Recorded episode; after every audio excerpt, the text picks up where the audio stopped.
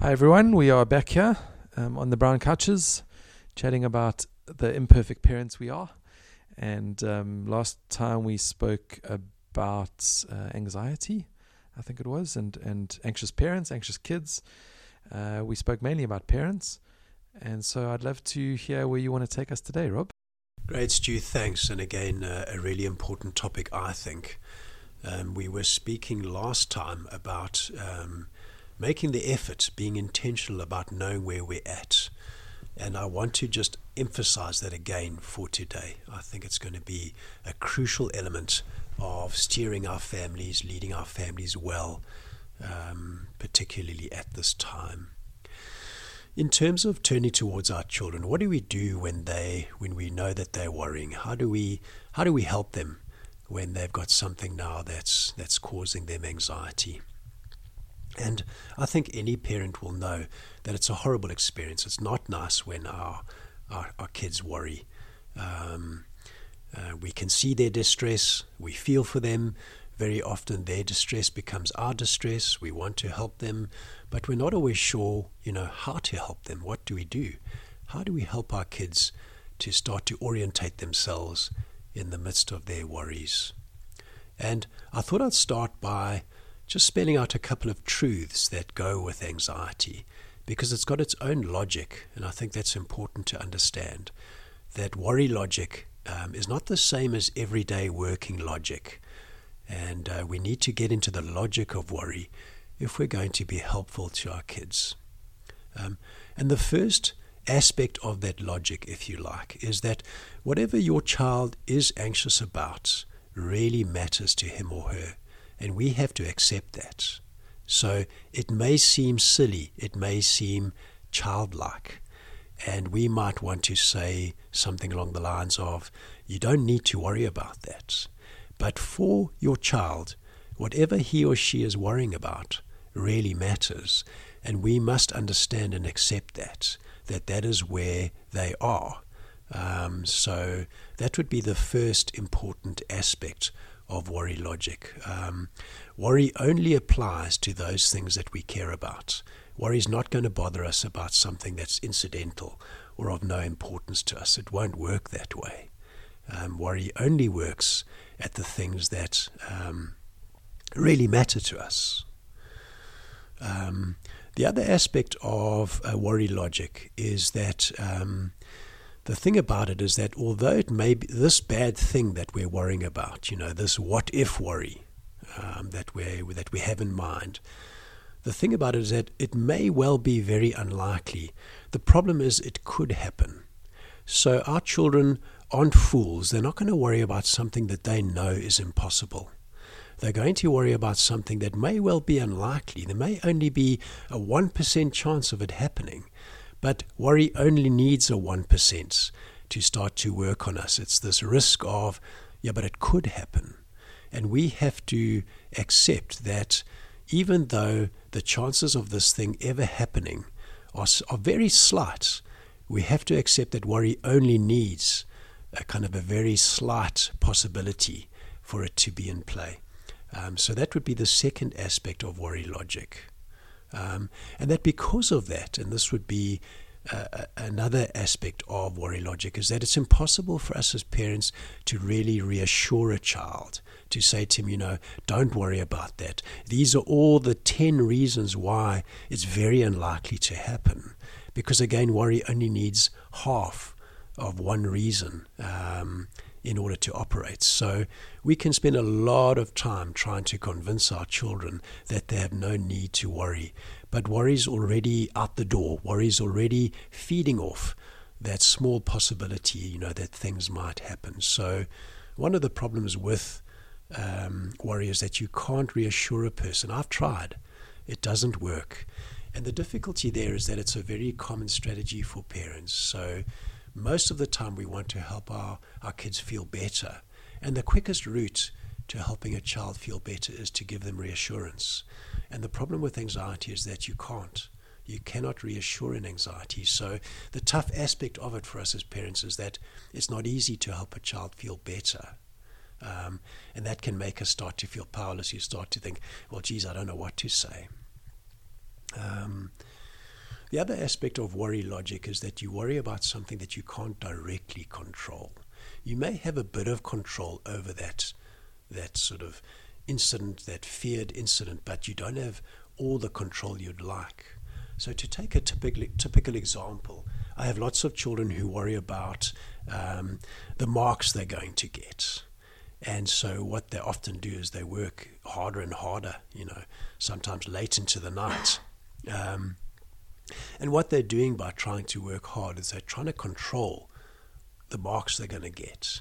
And I sometimes say to kids, look, you know, you're working hard. I mean, I get it, but it won't give you more control. It actually won't work. It's a kind of a losing strategy. You know, you're working yourself to a standstill, trying to get control over this problem, but it won't work. Um, the only thing that would give you full control over your marks were, is if you were actually the person marking your own paper. You could then be guaranteed of that mark, you know, that, that you hope to get. Um, so uh, our children worry about things that they can't directly control. And those would be, I think, four truths that we have to accept regarding worry logic. Um, and we need to work within that logic if we're going to be helpful to our children. I find that really helpful, Rob, because uh, I mean I've I've been down the assurance route as well, and I've seen how little it helps, trying to reassure and uh, and and and tell my kids that it's all gonna you know it's it's it's actually okay. And uh, my my question is, is that how you know when it is something silly, um, how do you take those things and, and apply them in, in an actual conversation with, with a child? Well, again, I mean, I, would be interested in in in, in your comment around when it when it is something silly, because I'd be interested to know what that is. Um, again, we've got to go back to what I said, um, my sort of my uh, when we're looking at worry logic, the, the fact is it matters to your child. So to him or her, it's not silly. We need to understand why it's not silly to them if we're going to be helpful. To us, it may seem, you know, really, oh, this is ridiculous. Why on earth would you worry about this? But we need to change the tone of that question. And instead of saying, Why are you worried about this? we need to ask, Why are you worried about that? So that becomes now a helpful question, stepping into the logic of their worry. It will have a logic. And if we can be curious about it and understand what's generating the worry about this, why is this a threat to our child, then we start to become helpful. Then we set ourselves up to coach them from within the logic of the problem. No, that makes sense, Rob. Uh, I think, I mean, maybe I could give you one practical example. Caleb, he um, he had an incident when he was in in pre-primary, where uh, he well, he was held back by an older boy when he was supposed to be going to the classroom. And he was completely traumatized by that, understandably. It was something that obviously mattered to him and mattered to us, and we were really concerned about it. And he wasn't wanting to go to school at times, and, and, and so forth. And uh, it it was it was a long time. And talking to the teachers at the school, who were wonderful, were really really amazing. They, after like a number of weeks, weren't understanding why he was still worried about it. And we also weren't understanding why he was, and we, we tried to understand, and he, he kind of couldn't couldn't tell us, but it was just this sort of you know deep seated worry. Uh, I mean, you must have experienced situations like that where it doesn't make sense anymore, and you can't actually get to the like to understand what is actually going on here. Yeah, um, and it is it is tricky, um, and again, it's always going to be the case that when our children are very young, they're not going to have the language, they're not going to have the self awareness, the ability to self reflect that they will get um, as the years as the years uh, pass by. Um, so it can be, I suppose, a bit more difficult to to talk it through with a child when they're still small. But what's useful about that story, um, and uh, shame, poor Caleb, it is hard. Um, and it does happen like that. It sort of comes out of nowhere. Next thing you know, we're dealing with this problem as, as parents, um, trying to help our kids.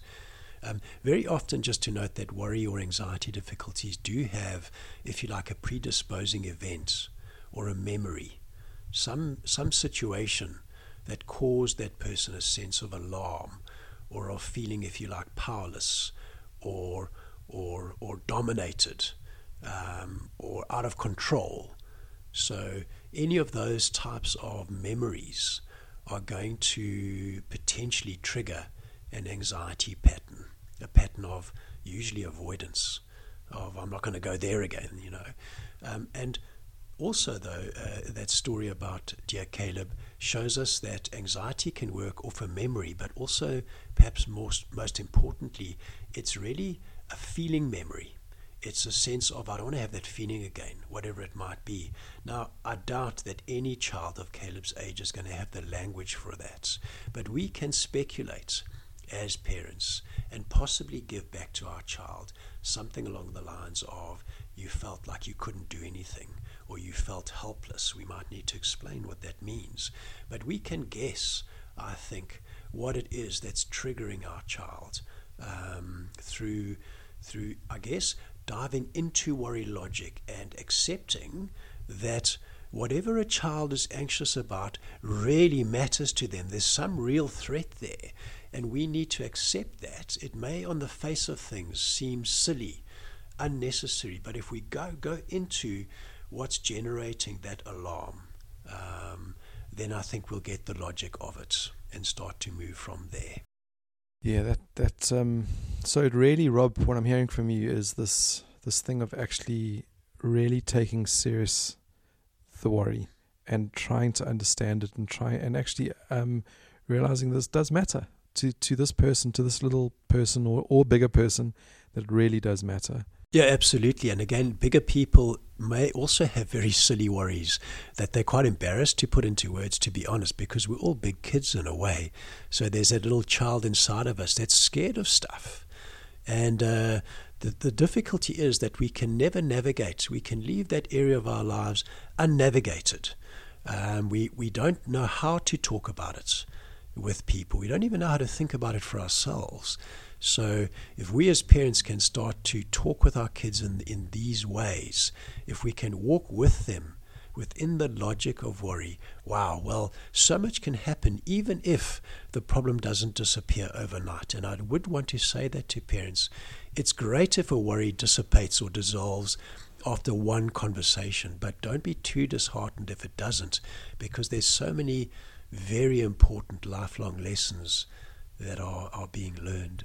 So, what you're saying again is that uh, these actually can be real opportunities to explore ourselves, our kids, and be able to talk about what is going on inside of us and inside of our kids.